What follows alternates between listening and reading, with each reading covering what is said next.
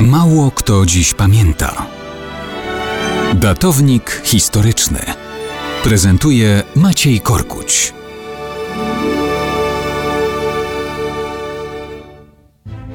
Mało kto dziś pamięta, że 13 maja 1803 roku austriacki cesarz Franciszek II dokonał zmian administracyjnych na obszarze Galicji i Nowej Galicji, zwanej też Galicją Zachodnią.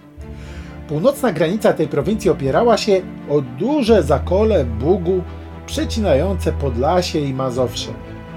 Prowincję utworzono po trzecim rozbiorze Polski, tak więc w granicach Austrii znalazły się wówczas i Mazowiecki Mińsk, i Siedlce, i Biała Podlaska. Oczywiście o Kielcach, Radomiu, Lublinie, Chełmie i Zamościu nie wspominając. Granica biegła jakieś 20-30 km na wschód od Warszawy.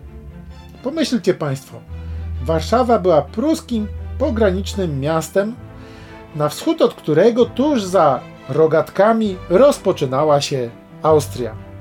Trzeba było jechać jeszcze dalej traktem brzeskim kilkadziesiąt kilometrów na wschód, aby dotrzeć mniej więcej dokładnie tam, gdzie dzisiaj jest granica polsko-białoruska, do granicy austriacko-rosyjskiej. W drugą stronę jadąc, przez środek dzisiejszej Polski biegła granica pomiędzy Prusami a Austrią. Po jednej stronie była prowincja Nowa Galicja, po drugiej stronie tej granicy była Warszawa jako największe miasto prowincji o nazwie Prusy Południowe. Oczywiście i w Berlinie, i w Wiedniu wydawało się, że to już na zawsze tak będzie. Jednak zwycięstwa napoleońskie zaczęły dawać Polakom nadzieję na odbudowę Polski. Najpierw po utworzeniu Księstwa Warszawskiego zniknęły Prusy Południowe, a po wojnie 1809 roku zniknęła też Nowa Galicja, przyłączona do tegoż Księstwa Warszawskiego.